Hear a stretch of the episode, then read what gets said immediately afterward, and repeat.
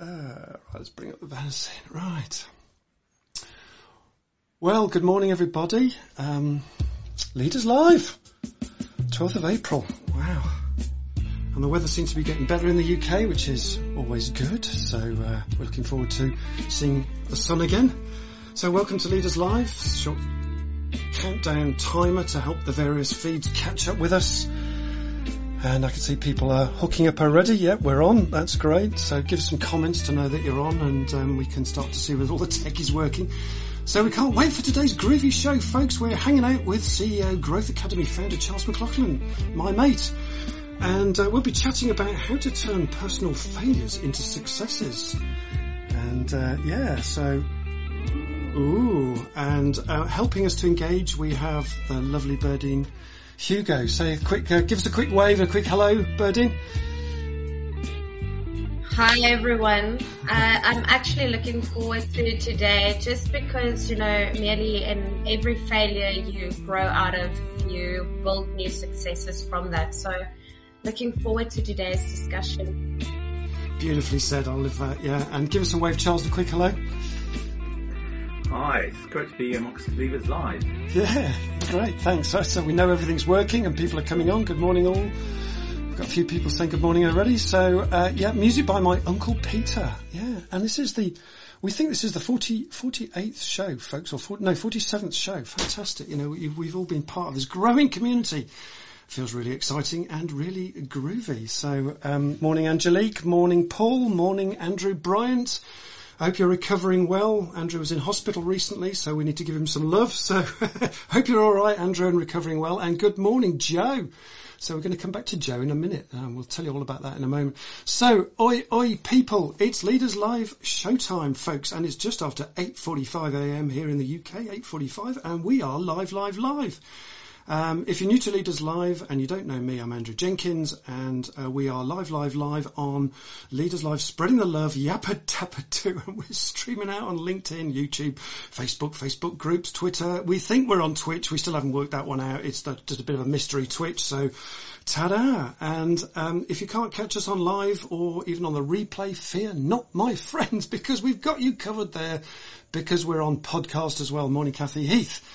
And uh, yeah, so remember too, it's an interactive show, folks. So please get involved, join in, ask questions, network with the live community, and even a little friendly banter goes a long way. And uh, yep, Tony Hodges, one of Charles's mates, is in the room. So hi, Tony, how you doing? Um, so yeah, hot news, hot news, folks. We've got merch too, folks. Merchandise. Well, I'm wearing the wearing a Leaders Live T-shirt. So we've got T-shirts and hoodies, and I'm trying to sort that out for Birdine right now as we speak. Um, I can't believe how difficult it is to get to get merchandise from the UK to South Africa. So we're trying to work out that. So if you want a T-shirt or a hoodie, they're available in many colours, male and female, fitted versions, all sort of colours and sizes. They're all at a reasonable cost price too. We're not making any money on those, so um, so so that's that's that. So if you want one of those, let me know and we'll sort that out for you. Put it all together and what have you got? Yep, you've got it. Bibbity boppity boo. So and also brand new. Oh, let's get a drum roll on this. Uh, and what? Ta-da! So brand new, we have a five minute slot on Leaders Live today called Get to Know You in Five, folks, where we briefly feature a regular on the show so we can get to know each other a little bit more each week and every week we get to know each other a little bit more. So I think that deserves a whoa. Whoa! so today's show we are uh, showcasing Leaders Live regular contributor Jo Cooper, who's in the room today, and we'll we'll be coming back to her shortly. So you can put a, a face to a name, folks. So it's all a bit experimental, and it was actually one of our regulars' suggestion. It was Laurie Hales that suggested that. Um, I don't know whether she's on yet, um, so shout out for her for that one. Um, and I think that might even uh, require a round of applause if I can find the applause button. And uh, no, I can't. Yes, I can. There it is. Yeah. so thanks, Laurie, for that one. Um, thanks to uh, guys um, for the poll testing I did with you last week, and um, this idea was a yes, yes, yes from you all. So we'll come back to that again about half time, just to let you know. Okay, so let's bring in this week's guest. So today I'm hanging out with, as I said, CEO of Portfolio Executive Development, CEO Growth Academy founder, fellow Inspired CEOs co-founder and board chair, my mate Charles McLachlan. How are you doing, Charles? It's great to be with you, Andrew. Great to be with you too. And, you know, we're going to be talking about how to turn personal failures into successes, right, Charles? Yes, I've been really struck by how we have this extraordinary culture of success, but nobody matches that with the ability to deal with failure. Yeah, yeah, and it's a, it's an interesting topic, isn't it? And you know, and, and I think you know this is a topic that can be very moving as well, folks, if we're willing to open up a bit here to um, and be real with one another. And you know, Charles, you're going to share some of your own greatest failures as will I as well. So we're going to get right down to it and get a little bit vulnerable with this kind of stuff. So, um, Charles, I know you have a couple of questions for us, but before you get onto that, um, tell us a little bit about more. Tell us a little bit about where you're heading today, Charles, so we get a flavour of where we're going. Yeah. So the starting point is we're in a culture where more and more we're encouraged to set goals and milestones and get things finished and be excellent. So all our culture is about defining success. Yeah. And yet, as a society, we don't have a mechanism for responding to less than success, which I'm using for the purpose of this conversation, called failure. Because yeah. failure is somehow a dirty word. yeah. Uh, in England, we're reluctant to talk about money. Um, we're not so reluctant to talk about sex anymore. We won't talk about death. But failure, that's complete taboo. Yeah, so it's easier to talk about sex than it is to talk about failure. Now there's an interesting thought. So thanks for that, that Charles. So you've got a question for us to kick us off. Um, so in fact you've got a couple of questions, but let's just start with question one. What was your first question for yeah, for so the audience? Often our attitudes to things is most obvious when we think about our attitude to other people. Mm. So what I'd like you to do is just to think about, perhaps jot down in the chat, your attitude to the failure of others. Okay. What do you feel about it? What do you think about it? How do you react to it? So the attitude to your failure to others, and Birdin, you'll pop that in the comments too. There's the lovely Birdin, um, just popped up on the screen, so that's fantastic. Thank you. Right. Okay. Look, there's a little bit of delay in the feed, folks. So we'll we'll just allow those comments to to come through. Birdie's just put it in the feed. So please interact with that. You know, this gets us going. And uh, Charles, I'm going to come back to you in just a tick as well. So um, as mentioned, Leaders Live is an interactive show, folks. So please join in. Don't be shy. Use the comments for these uh, for these questions and you know engage with us and during the you know, the show and with each other. And remember it's a group conversation so you know how it goes folks. So and we've got um, Birdine our lovely moderator um, and uh, during the countdown I briefly introduced Birdine uh, here's a chance to say a bit more Birdine how you doing Birdine I'm doing well. Thanks Andrew. Um, you as I said during the countdown you know we we all fail at something, but mm. you, you get out stronger and better with better successes in the end. I mean, it's, it's a matter of just mindset and that change. So yeah. yeah, I'm looking forward to today's interaction and let's get a bit vulnerable. Let's put ourselves out there a bit and think about the failures and how we've overcome those. Yeah, well said, Birdin. And, uh, you know, unfortunately, Birdin hasn't got the sexy voice she had last time. She had a very husky voice last week because she was suffering from a, from a cold. So we're missing that husky voice, by the way. So, uh, yeah, anyway, thanks, Birdin. So, um, a quick, um, smash those likes as well, folks. We just want to spread the love just a little bit here. You know, give us a thumbs up too, folks. We really appreciate that as we're going along. That just keeps us motivated, keeps us rocking. And please subscribe to our um, uh, Leaders Live YouTube community channel. You know, it's a group effort. We're growing that channel from fledgling to try and get its wings going. So please help us to get to that first milestone, which is our, our hundred um, users on on YouTube. Doesn't sound a lot, but it's a big number for us. So we're getting there. So um, let me just come back to um, to Charles a moment. So back to you, Charles, and um, just before we begin, let's just give Charles a round of applause. I love this scene. So for those of you on podcast, there is confetti just pouring over the screen right now. Charles is going to have to be clearing that up for ages. So, so there we go. So, um, Charles, you know, um, I hope you enjoyed that lovely build-up, that, that groovy build-up. Feel the love, Charles. Feel the love. Uh, so you asked the audience a couple of questions. Let's start with this. Birding, what's in the comments right now? Let's bring Birding back. What's going on in the comments before we get Charles get going? Um, so we're going to start off. Jonas said it's only a failure if nothing is learned from it. And I see everyone is on the same train of thought with regards to that. Um, and good morning, Jonas, by the way.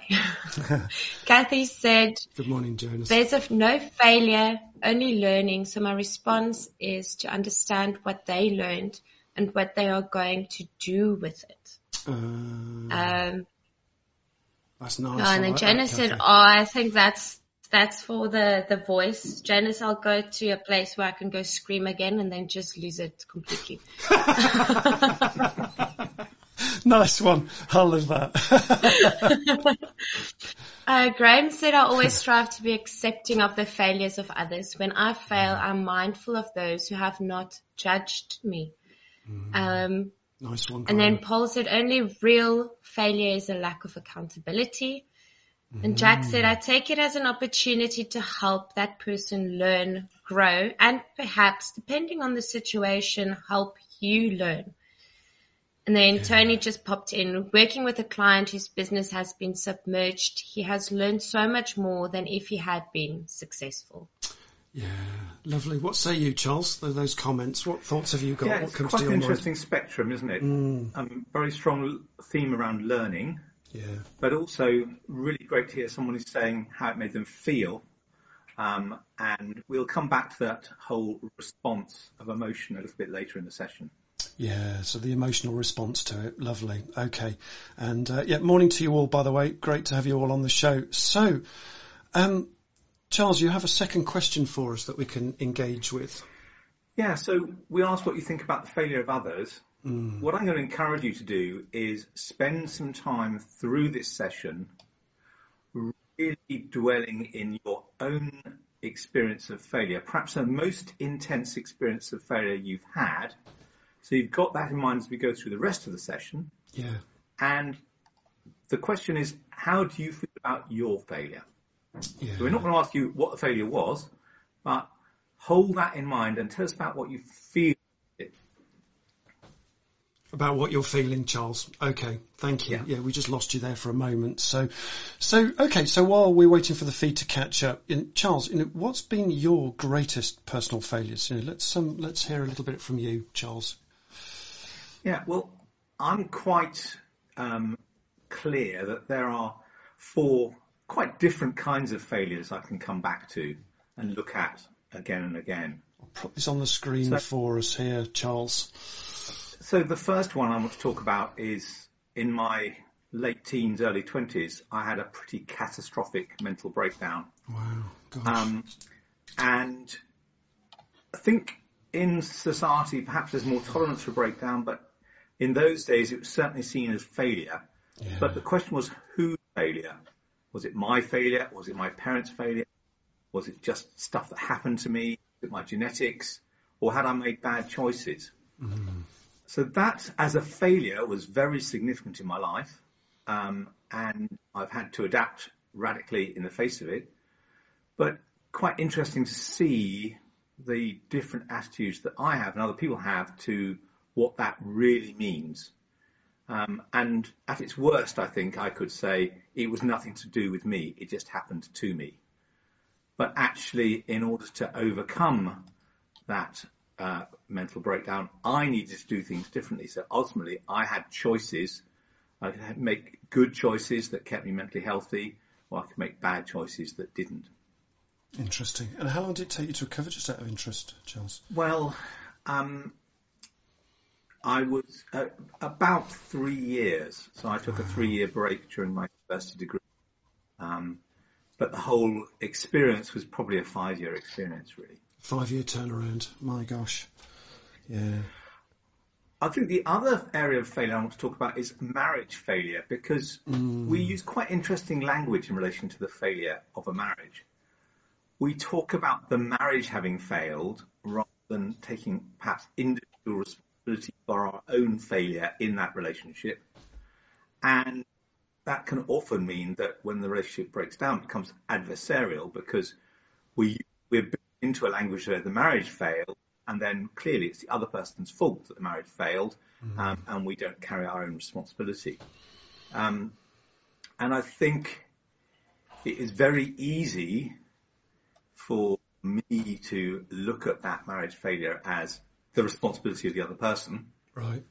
But in order for my new marriage to be successful, I need to take a different kind of responsibility for my role in the relationship and recognize that a lot of the baggage from the previous marriage is stuff I carry into my new relationship. And only I can take responsibility for that. Yeah. So again, and it's as much about recognizing what happened, um, recognizing my own responsibility in it, and then choosing to be different. But for a long time, I believed that my marriage failure had been so catastrophic, I was unsuitable to be a marriage candidate for anybody else ever, ever again. Um, and that's a state that I call learned hopelessness. Learned hopelessness. You have an experience of failure and it teaches you that it's hopeless ever to try again. Just writing that down. Learned hopelessness. Right. Okay. Thank you. That sounds a significant phrase to me. So the third thing is business failure. Right. Um, I made the decision in my late 20s, early 30s that I wanted to build a business with somebody else. And I spent quite a lot of time trying to find the right business partner to build that business with. And I did find somebody. And we did build a business and it grew to having 50 people. We a very successful product, but the business failed. Right. Um, the majority shareholder and co-founder decided he's going to put the business into voluntary liquidation Ouch. and all of the assets of the business were lost. Um, and so that was a very, very painful experience. But I think this was a place where I'd gone into the relationship really saying, I have a choice in my life to start a business and perhaps make a lot of money or do an MBA and definitely spend lots of money. and the advice I got from the parents of some of my friends was it's much better to do, to start a business because you'll learn more than you'll learn an MBA. Uh, it won't cost you more than an MBA. Um, and at the end of it, you'll have real experience. Whereas after you've done an MBA, all you've got is a lot of knowledge and no experience. Yeah. So I sort of went into this with my eyes open that it could fail. Um, and I look back on it and I think, you know, perhaps I wasn't the right judge of people. Perhaps I should have made different decisions. But ultimately, it was a high risk venture. We were building a business out of cash flow. Uh, there was no significant external investment. And for a product business, uh, that was quite a heroic thing to try to do. Yeah. I can see how that experience then fed into all the other opportunities in my life. So yes, it was a business failure, but from a personal point of view, after I'd spent time getting over the failure, and that took almost a year, it was uh, pretty painful. I'll bet. Um, and we were faced with living in very limited circumstances for an extended period of time. Yeah. Uh, I came back and a whole set of new opportunities opened up. And the following five years were extremely exciting. Yeah, it must be very frightening to, you know, obviously just run out of money and liquidating a company and all the assets removed from the business, and it must have been a really difficult time. I think it was less about the lack of money. Um, it was more about the anger I felt that this other person had t- made a really bad decision. Uh-huh. Uh, the amount I felt that I invested, I think it was almost five years of my life and ended up with nothing. Yeah. And the loss of identity, I suppose. You know, I was a founder of a successful business and then overnight that had vanished.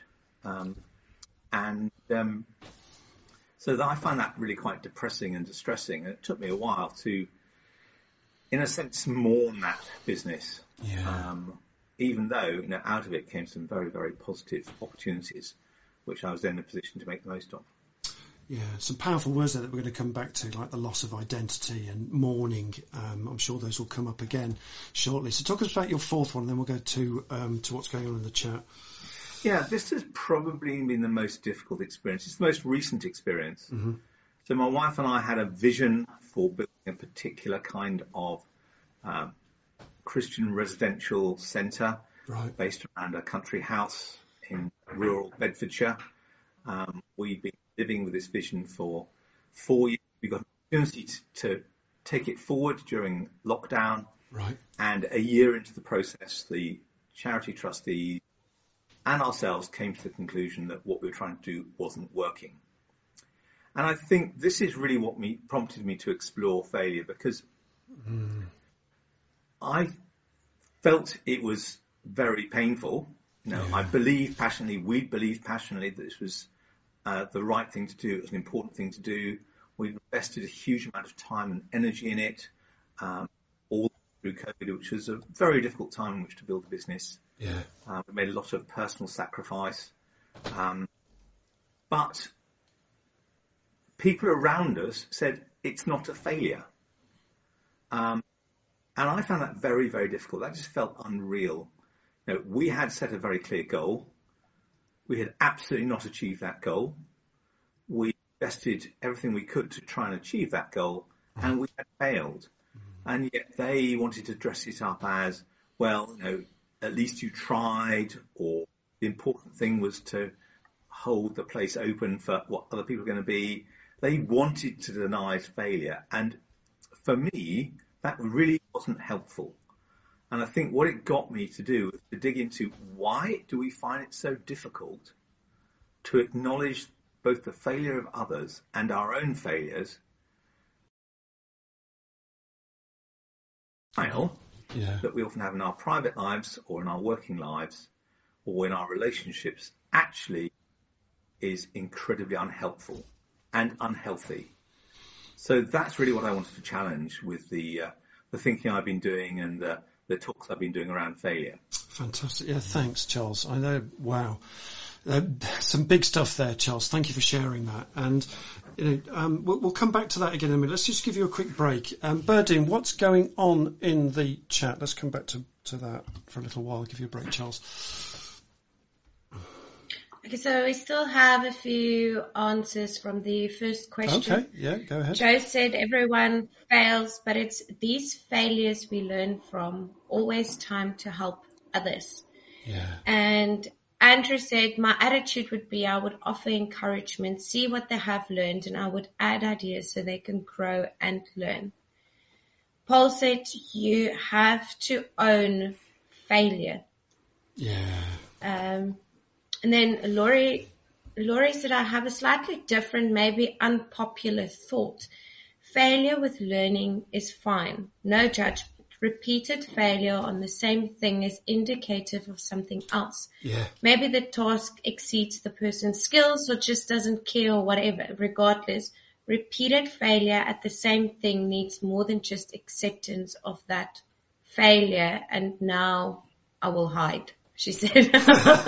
that is that's really I yeah I mean that was interesting because that came up in the pre-chat um, on Charles's feed when we were advertising this event and one of your colleagues Charles um, or friends sort of um, talked about the whole thing about well yeah is some of this about competency or lack of it and I think that's what Laurie's saying that you know yeah it's okay to fail great learn from it the key is not to make a habit of it right Charles is that is that there's something there about that? That's that what they're saying. I'm not sure I completely agree. Um, Okay. I think uh, I think you do have people who try again and again and again, yeah um, and they push through in the face of repeated failure. Um, if you think of James Dyson, the uh, vacuum cleaner guy, um, and Edison is often quoted as saying that he saw man. all his experiments on the electric light bulb as Yeah. one step closer to success than they had repeated failures. So yeah I think there is absolutely that power of reflection yeah that is this feasible, is this practical?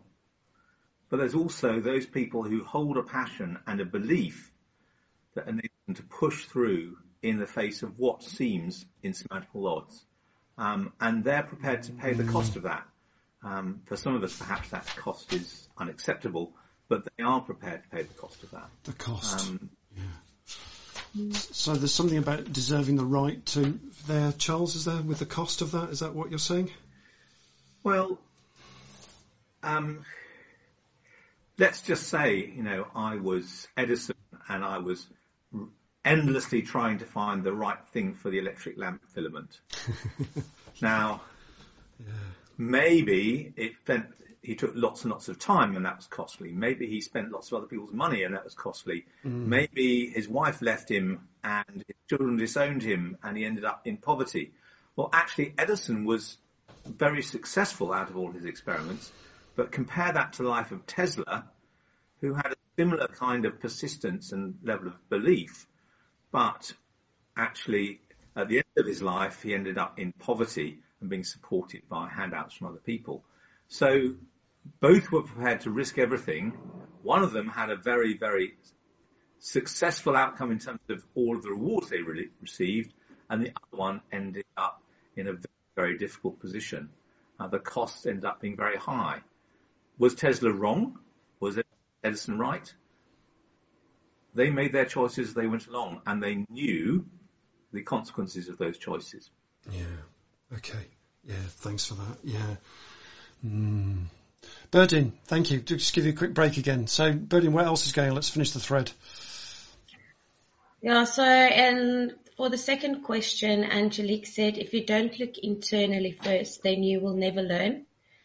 Um, and she also said, nobody likes to look within first. Yeah. That's the hard bit, Andrew isn't it? said, attitude. Yes, it is. Andrew said, attitude when I fail is, why did I fail at, why did I fail that and what am I going to do to not fail again? Yeah. Uh, Jack says disappointment put reflective almost immediately to do things differently. Yeah. And then Joe said, my failure at first, I mentally beat myself up and go inward. Then I talk to myself and pull up my pants, as they say, and try to learn from it. Yeah. I resonate with Um, that one. Yeah. Yeah. nice one, Joe. Graham said my own experience of failure helped me to realize that I was too trusting and held others in too high regard. Failure helped me to revisit my personal values and never to veer away from them. That's really interesting, isn't it? Yeah. People's learnings here. That's really mm. fascinating. Yeah. Carry on. Yes. Jonah said, given the fact that I'm a wheelchair user, I've always strived for perfection. I knew from a very early age that I would have to be better than my peers in order to be judged the same. Mm. Unfortunately, this has led to a fear of failure. Yeah. Okay. Thanks, Jonas. Thanks for being. And yeah, Jonas said, Graham Rose, it is a sad world we are living in when being too trusting can be seen as a failure. I've been told the same time after time. I still refuse that one can be too trusting. Spot on. Yeah. Hmm. Well, yeah. Yes. Interesting.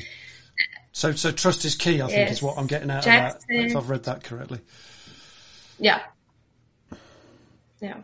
It's just a matter of people entrust sometimes too much in others and they, you know, those people break their trust over and over again. I think it's along that line also. Jack said brilliant points in real life experience. Thank you, Charles. There you go. Brilliant. Thank you.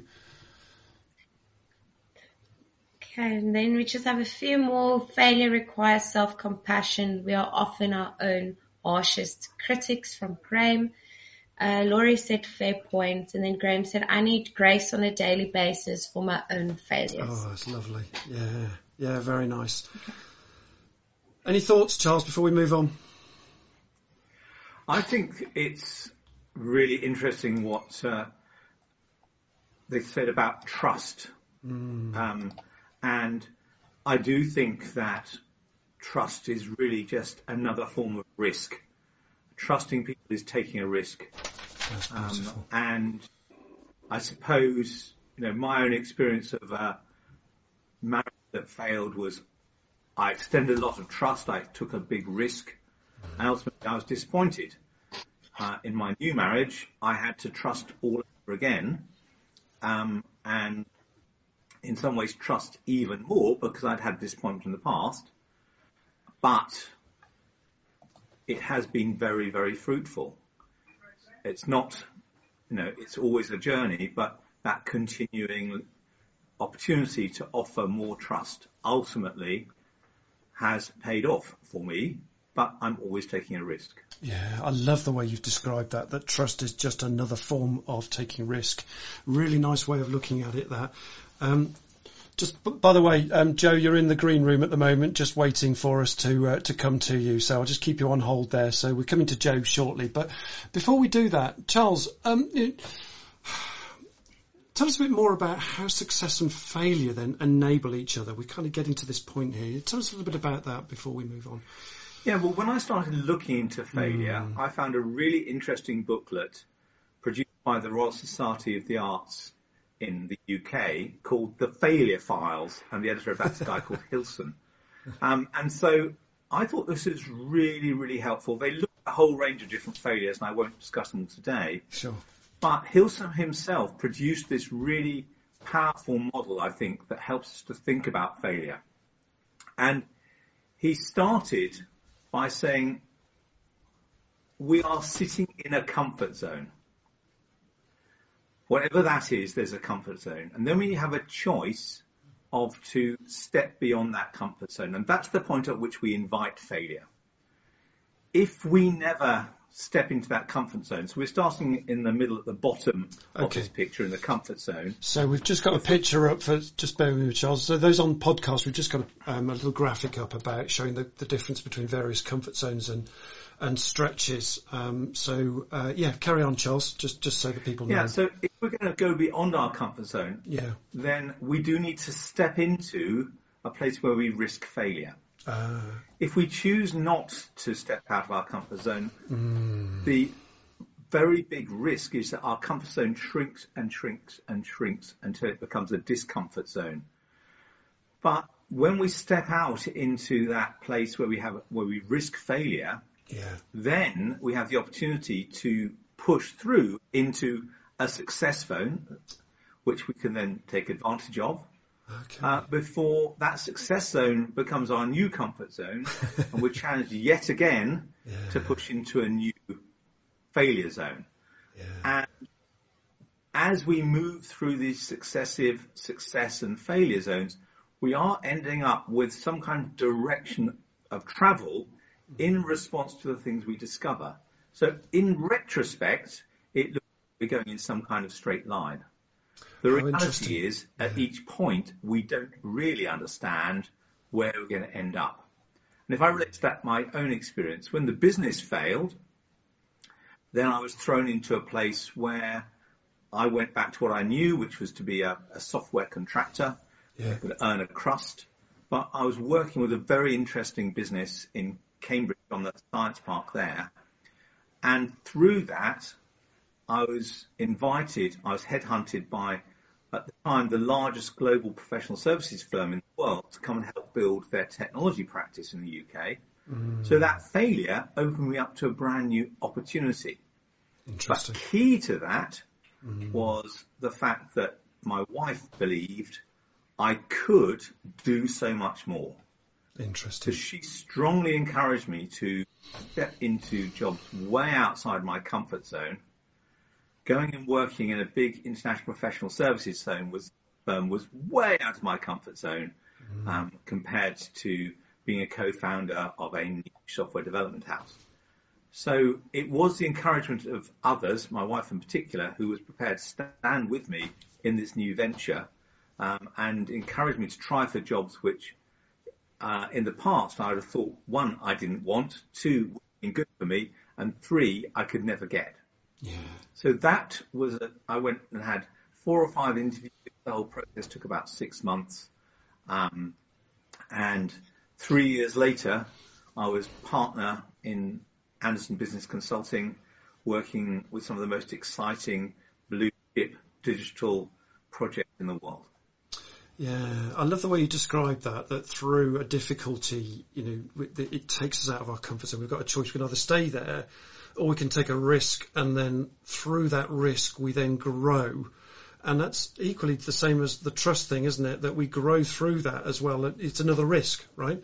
And yet, what we're yeah, doing I is mean, we- I could have stepped back into Yeah. my previous existence, Exactly. to be a contract software developer, exactly, you Um, know, it could have stayed the and that would have same. been okay. Yeah, but over time that comfort zone would have shrunk and shrunk. And you mm. know, in my mid fifties, nobody would give me work as a software developer anymore. That's for sure. Yeah, and you know, that's what Kathy was saying that it's a very internal journey, and we've got to face ourselves and learn from it, and then that then grows us into that that whole new part of ourselves, which then expands our comfort zone, and then we go off and learn again. Right? That's really interesting.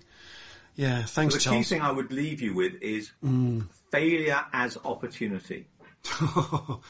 Lovely line that. So failure is a it's an opportunity for an opportunity, folks. So there we go. Charles, we're just going to put you on on just hold for a moment, and we'll come back to the comments as well. Um, excellent segue, Charles. From the ashes rises the phoenix, says Graham. Brilliant. I love that.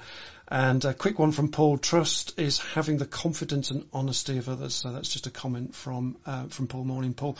Um, right. So listen, we're just going to take a quick break from you, Charles, just for a minute, and give you a bit of a rest. We're going to we're going to jump into a we're going to have a little interlude now where we're going to just um, welcome um, to our very first Get to Know You in Five session. I'm just trying to bring up the slide where it is, and hopefully we will have. There she is. We've got the lovely Joe Cooper in the room. So, hi Joe, how you doing? Hi guys, I'm well, thanks. Thank you for inviting me along. Lovely to see you all. Lovely to Um, see you yeah, too. Yeah, amazing. Gr- great to have I'm you a on. bit fuzzy your end, I'm a bit fuzzy my end. Yeah, you are a bit fuzzy, but never mind. Um, it's probably be because we've got so many people online. So look, this is our very first regular um, is slot here that we're, we're thinking about introducing, which is where we introduce a regular into the show. Joe's a regular of ours. Um, she's been with us loads and loads of times, and active contributor. So it's fantastic to have you on the show, and it's great to get to know you too. And I'm hoping that you folks listening, you know, we're going to do this every week, and we're going to have a new person on, so we get to know everybody, right? That's the whole idea. We're building community here, so that's that's why we're doing this. So tell us a bit about your work, Joe, and your company and what you love doing work-wise. Take it away for us, Yeah, Joe. um, I work for Integrity Print. We're based down in Midsomer Norton. Um, I've been in the print industry now for over 20 years. Obviously, don't look like 20 years ago. Certainly Um, not. But yeah, it's it's it's a really interesting industry. It's struggling a little bit at the moment with um. All sorts of things: COVID, paper price increases, energy price increases. But I'm not one to give in, so I'm keeping going. Yeah. Um, within the the print industry, as you know, not one shoe fits all. So I would never expect everybody to put all their eggs in one basket with me. Um, but I'm always happy to give advice to anybody at any time, at any stage, if they want to have a quick chat about ideas that they have. Because if I can't help, I always know a man that can, a yeah, brilliant. So yeah, I was going to ask you what do you need from the group, and that's exactly it, isn't it? Look, if you need some help, come to Joe for any advice and information on print and uh, and any other stuff, Joe, related to that. um, the, the, with the industry I'm in, Yeah, yeah, I like to say it's paper. It's hard to describe print because there's so many different elements of yeah, print. I wouldn't say we're the pretty print, which is what I do love, obviously, because I read lots of magazines. Um, but we're the functional side of print, something you see every day, a Everyday bill, an invoice, and a flyer that falls out of a magazine. Those nice things that come through the door drops from Royal Mail, sorry. free of charge, of course. Yeah, Oh yes, yes, yes. Um, but we we help a lot of charities, logistics firms, um, oh, crikey, housing associations. Um, we we've got all the accreditations, but mostly I think it's about a company helping other people and other companies, especially at the moment, just as to grow, yeah. get us all out of this pandemic moment. Absolutely, yeah, and, and build back better, right? Yeah, lovely. Hundred Yeah. Thanks for that, Joe. So, so we're we're spreading the love for you here, Joe. So just here's just a getting to know you, Joe section. So we've got six quick fire questions for you, Joe. So c- c- here we go. Are you ready? So can you describe yourself in three words, Joe? Three words. Yeah, I'd say thoughtful, caring, and balmy. balmy. there's a Birmingham phrase if ever. I heard one. Balmy. Yeah. I haven't heard that in ages. Right there. Thanks. I love that. I so, like to bring it along. and if you could have one superpower, Joe, what would it be? Ooh. Well, yeah, this is quite. It would be the ability to heal, um, but that was probably during the pandemic, and there's also still a lot of COVID about, and a lot of people in pain. You know, there's there's diseases, there's all sorts of things about, but I think this moment in time is to stop war. Yeah. A bit bit all- deep, but yeah, We're I all think a bit shell shocked from that, aren't we? Yeah, yeah, nice one, Joe. Um, Jack just spreading the love here just says, my granddad worked in print for 50 years. He loved it. Great intro. yeah, thanks, Joe. Uh, thanks, Jack. Sorry. And Graham just says this in support. We, uh, we always, um, the functional side of print, Joe, AG labels, we always need those. Absolutely. Thanks, Graham, for Yeah. being supportive there. Yeah. So, um, what is one? What is one of the things on your bucket list, Joe? Ooh. Mm, easy. Ooh. I'd love to go above the Earth's atmosphere. Oh, would you? Nice. Yeah. I need to start saving. well, you better get to know Tesla man, mightn't you? Yeah, yeah. Go fund me page would be nice. You know, raise a few million. There we I'm, go. I'm happy to take it on board just to let you all know what it's like. GoFundMe page, love that. Okay, so uh, trip into space, brilliant. Um, favorite food? Uh, it is really basic, but it's chippy, chippy chips and curry. Oh, what chips and curry together? Yeah, with with scrumps on top. There's there's different ways we say them. You know, it's either scratch, scraps, scrumps. Yeah, but you've got to mix it in with a curry sauce so it's all crunchy. It's lovely. Uh, there we go, folks. There's some new food for some of you, perhaps. Favorite band, then? Come on, favorite band. Guns and Roses. Guns and Roses. Hey, guess where I'm going tonight, folks? I'm going to see Simple Minds. Yay! I can't wow. wait. They're So- amazing. Yeah, in, in Nottingham today, so can't wait for that. So, favourite band, Guns N' Roses. Favourite film? Two. Go on. I have The Lost Boys Oh, and The King and I. The King and I. Lovely. Yeah, Yeah. great film, actually. Yeah. It's, it's the romance of The King and I, and it's so sad. And The Lost Boys is just a complete classic, and the, the soundtrack's amazing. Yeah. Yeah, I think, uh, yeah, I'd be, it'd be interesting to see what other people's favourite films are as well. I think mine at the moment is The Matrix. Always has been. Changed my life, but there we go. Yeah. No, thanks for that, Joe. Brilliant. So thanks very much. Uh, being, being a sport, being the first ever person, Joe, on the Yay, Get to Know. You in Five. Hope you enjoyed it. And uh, look, we're going to see you soon. Uh, Joe's going to be a guest on the show on the 10th of May as well. And we're going to talk about is print dead? Sounds like a groovy topic to me. So we can't wait for that, Joe, and we'll shake that up shortly. So thanks for being on again. And we'll give you a wave goodbye. And thanks very much for being on. Cheers for now. Thank you, guys. Thank Love you. you. Cheers. Thank you. Love you Bye, too. Bye. Brilliant stuff. Okay. So back to it then. So Charles, let's come back to you. So I'm intrigued to know, you know, thank, uh, so we're over on the interlude now and we're coming back to, to this part of the show where we're, we're, we're talking about success and failure. So Charles, I'm intrigued to know, you know, how do we overcome the feeling of defeat from a failure then, Charles? We talk, this is where the emotion comes in, is it? Yeah, well, I think when I started to look into this, Mm, I thought, okay, we don't talk about death, we don't talk about failure. yeah. So, where are there things where people have done some thinking about how to respond to death? Mm. And many of you have heard of a model of grief by a lady called Kubler Ross. Yeah, the grief And curve. she talked about the stages of grief. So it was not of- about oh, yeah. people Okay, responding to bereavement, Yeah, but was about individuals who'd be given a terminal diagnosis. Mm. And so I thought, I'm not really sure how well this fits when we're at the point of failure. Failure is not a terminal diagnosis. Do I, is that really the best way of understanding what's going on emotionally when we're engaging with failure? And I had a look around and I found an alternative model which was called the four tasks of mourning. Ooh, the four And this felt like a much more useful way of thinking about failure. Because almost every kind of failure involves some kind of loss. It might be that the loss is of disappointment with what could be. It might be the loss of a relationship. It might be the loss of an opportunity. It might be the loss of an ambition. There is some kind of loss there. And so this model has the acronym TEAR. And the T stands for to accept the new situation. So to absolutely accept the reality of the loss. Right. The E says to experience the pain of the loss. Ah, okay. This really made sense for me because the people around me when I had this vision failure, they were trying to pretend the loss hadn't happened. Hmm. They weren't allowing me, if you like, or they were denying me the right to experience the pain of the loss. They were saying it wasn't a loss at all. Well, that for me, psychologically, is really unhelpful. So absolutely give yourself space to experience the pain of the loss.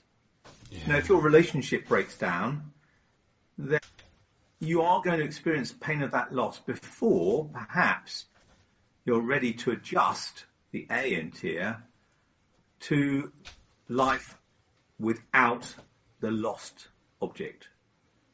So now you have to adjust, adjust to the fact that this vision is not going to happen, or the fact that the business is dead, or the fact that the marriage is over, or the fact that you're you have got to, for the rest of your life, address the fact that you are being diagnosed as somebody who has uh, a bipolar disorder. So that's the adjusting. Um, and that's something I think that we're encouraged to skip over. Um, it's not the same anymore. The things I thought I had or thought I was going to have are not available to me anymore.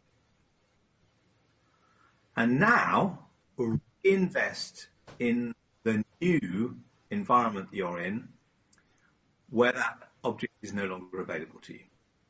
And I think this is where you can turn failure into an opportunity for opportunity. That's the reinvest bit. Yeah.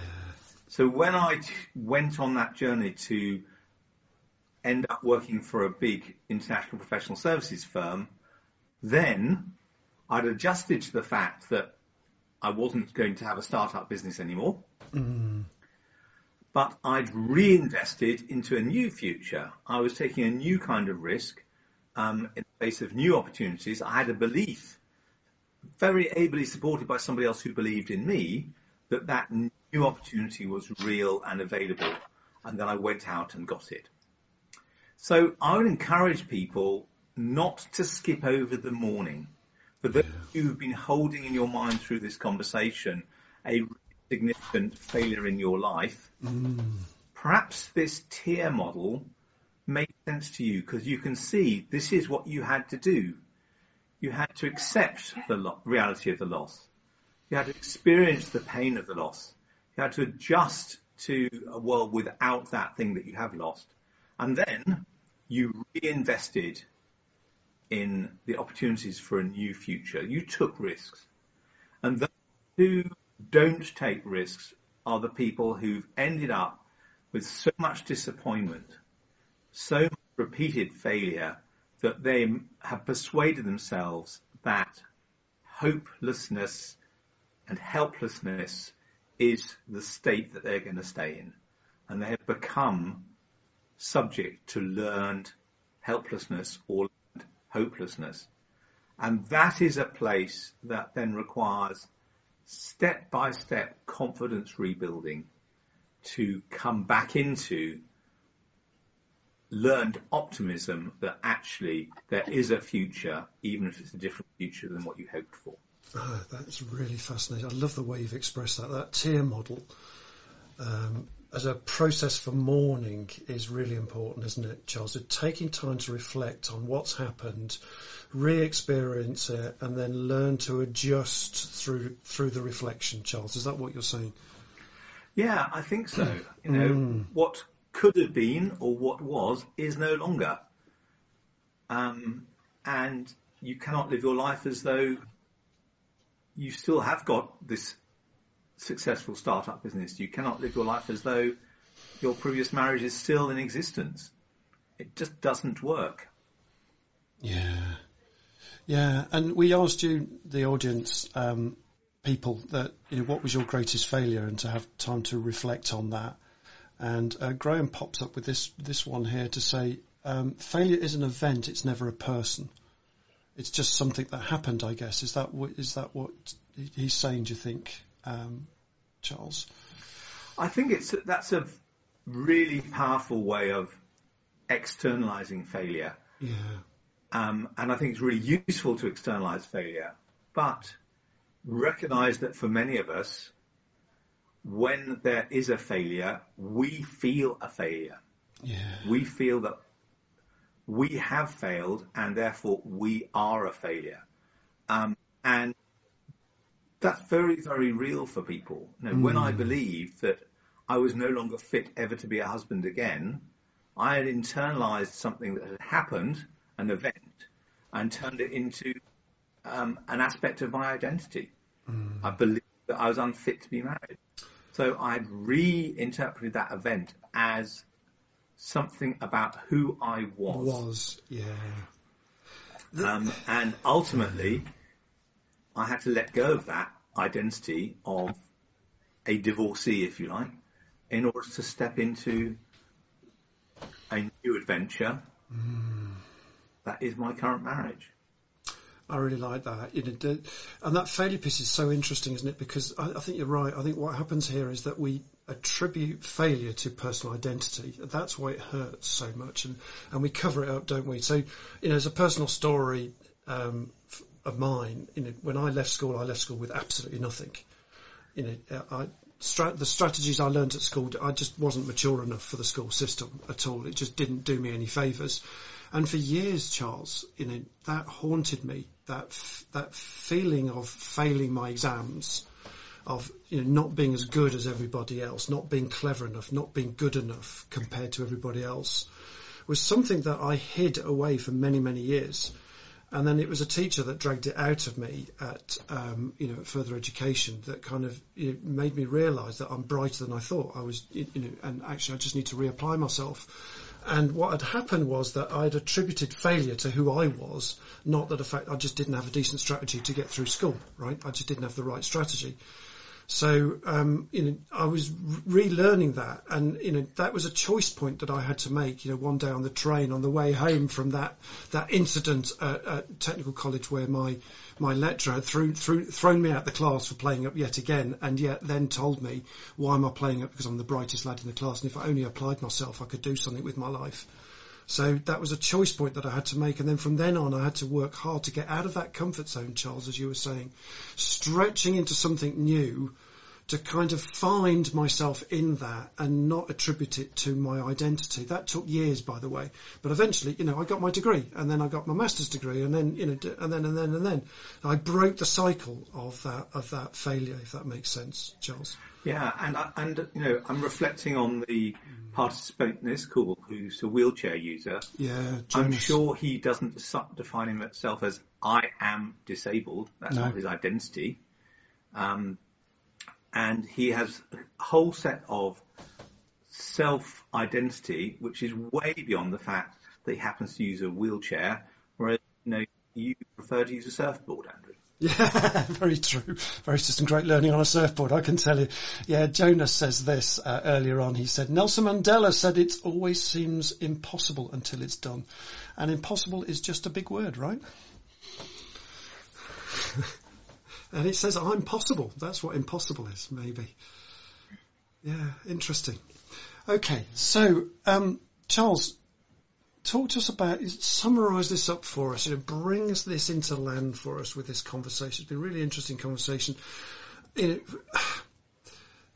what's a simple approach that we can apply you know, to move through failure proactively, not to take it so much as an identity level thing as you've just talked about, but to apply it you know, both internally and externally and do something with it, Charles? What's the opportunity for us? Well, I, my big encouragement to people mm. is Get ahead of failure by declaring it as failure.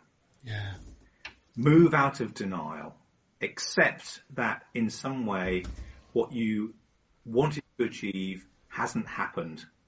It may not be as good as you like. It may not be when you want it to be. It may be that the thing that you hoped for never happened. It may be that something that you've been working on has got broken. Name it for what it is and then celebrate the fact that actually failure, acknowledging failure, is the place from which you can reinvest in new opportunities. It's a place where you can move out of your comfort zone, step through what may be more than one experience of failure into a new success zone. And that human life ultimately ends in death. Is that failure or success? or inevitability. No, for those of us who know the story of Jesus, which is being cursed again on Friday, Of course. he was on the cross and everybody around him thought this was the ultimate failure. Um, and yet, in that moment of failure, he saw the opportunity for one of the robbers on the cross, the thief on the cross, to have eternal life. And Yeah. three days later, a movement started which has changed the world. Yeah. So out of that failure came opportunity, even in the moment of failure and also afterwards. And I think that is what I would encourage you to do is to see failure both as death and as potential resurrection. Love that. And yeah, Graham Rose echoes that earlier on, actually. Excellent segue, Charles. From the ashes rises the phoenix. So, you know, out of our failures comes something much more interesting. Hmm. Yeah, profound stuff. So, um, just to summarise that, that was uh, accept your situation, don't deny it, acknowledge, accept, and move through your comfort zone, folks, and into a new learning zone. Does that summarise it effectively for you? I think so. The failure Yeah. zone is the gateway to the success zone. Yeah, I really love that. Yeah, you've got to get through the fear zone to get to the next, to, to get to the success zone. But don't stay in your comfort zone. You need to get through that failure, face the failure, move through it, and that way you get on the other side of it to, to find a success. And who knows what happens the other side of that.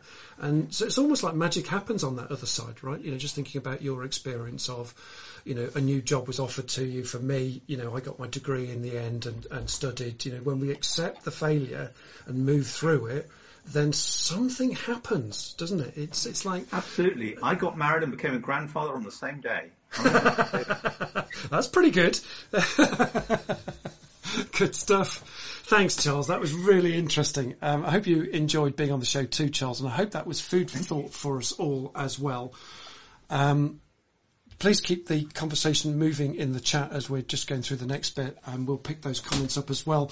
So, yeah, I hope you found it useful, folks. Um, I thought that was excellent talking about failure and success today. Uh, Berdin will put Charles's LinkedIn profile into the chat too, so that you can contact Charles if you wanted to take this conversation further. Um, thanks again, Charles, for enlightening us today. You know, we've we've loved having you on the show today. Um, thank you very much. And this show will also be on podcast too in the next 48 hours, folks, so you can catch up with it there. Um, please also join our LinkedIn Leaders Live group and you can keep the conversation flowing over there about uh, f- successes from failures and turning them, turning our failures into success. So you can do that there. And remember to subscribe to our YouTube channel first. Uh, as well, sorry, and uh, Birdie will put all the links in um, the comments if they're not there already. So b- before I get on to what's going on in the next couple of weeks, folks, you know, a quick word on what's the purpose and why with Leaders Live. And it all starts with the idea and the passion that you are more than you think. We are more than we think. And we certainly talked about that today with Charles. And, you know, we're also building a community of growth and you know, like-minded people. And this is particularly relevant to building back, as Joe said earlier, building back better businesses, particularly after the following uh, two years. So our motto here on Leaders Live is I to the power of we. Love that phrase. So Leaders Live is freely available as you found out. It's it's about edutaining expression of of the things I've just talked about, and anyone can join in, folks, and you know enjoy taking part in extraordinary conversations which we've had today and with Charles. And you know, these simple ideas, we aim to make a difference and make the world better too, folks. So we want to bring a spirit of freedom, of joy, and fun through the feel-good factor, and you know, learning and applying the things that Charles has talked about and, and others on this show into our daily business lives. So, if you uh, if you just want to find out a little bit more about what I do commercially, um, uh, you can contact me for uh, speaking engagements and hosting events. I do a lot of those things. Um, I facilitate top teams in strategy process and and looking at themselves and growing and developing and team charters and all of those things. And um, I also run programs called Developing High Performing Teamwork and Leadership Programs, etc. Um, so you can contact me for those. I'm a fully qualified executive coach, and you can also join Inspired CEOs if you are um, as CEO of a small business that is growing and you know you don't want to be alone and you want some um, some company in terms of growing and support and thinking bigger, then Inspired CEOs will help you there. So you can contact me for any of those things. So, um, what's happening next week? Let's just uh, let's just have a look at what's happening next week. So next week on the 19th, it's Easter, folks. So uh, it's holiday time. So we're having a break next week uh, due to the Easter break. So the next show will be on Tuesday the 26th at 8:45 a.m. UK time, and I'll be hanging out with uh, a friend of mine as well, and founder of Drawn to Learn, Jackie Forbes, and Drawn to perform the art of using hand-drawn doodles and templates to enrich your presentations. Ooh, so be there or be square, folks.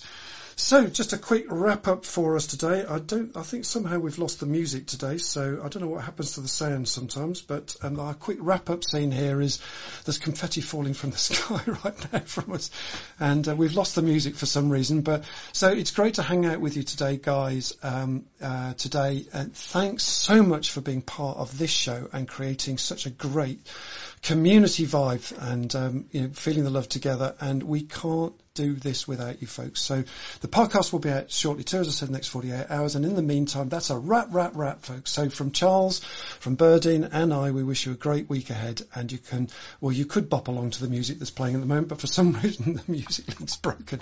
So we're just going to wave goodbye to you and say thanks very much for, for listening to us today. And, uh, yeah, we'll see you again in a couple of weeks time. Ta a bit. Thanks very much. Cheers folks. Bye bye.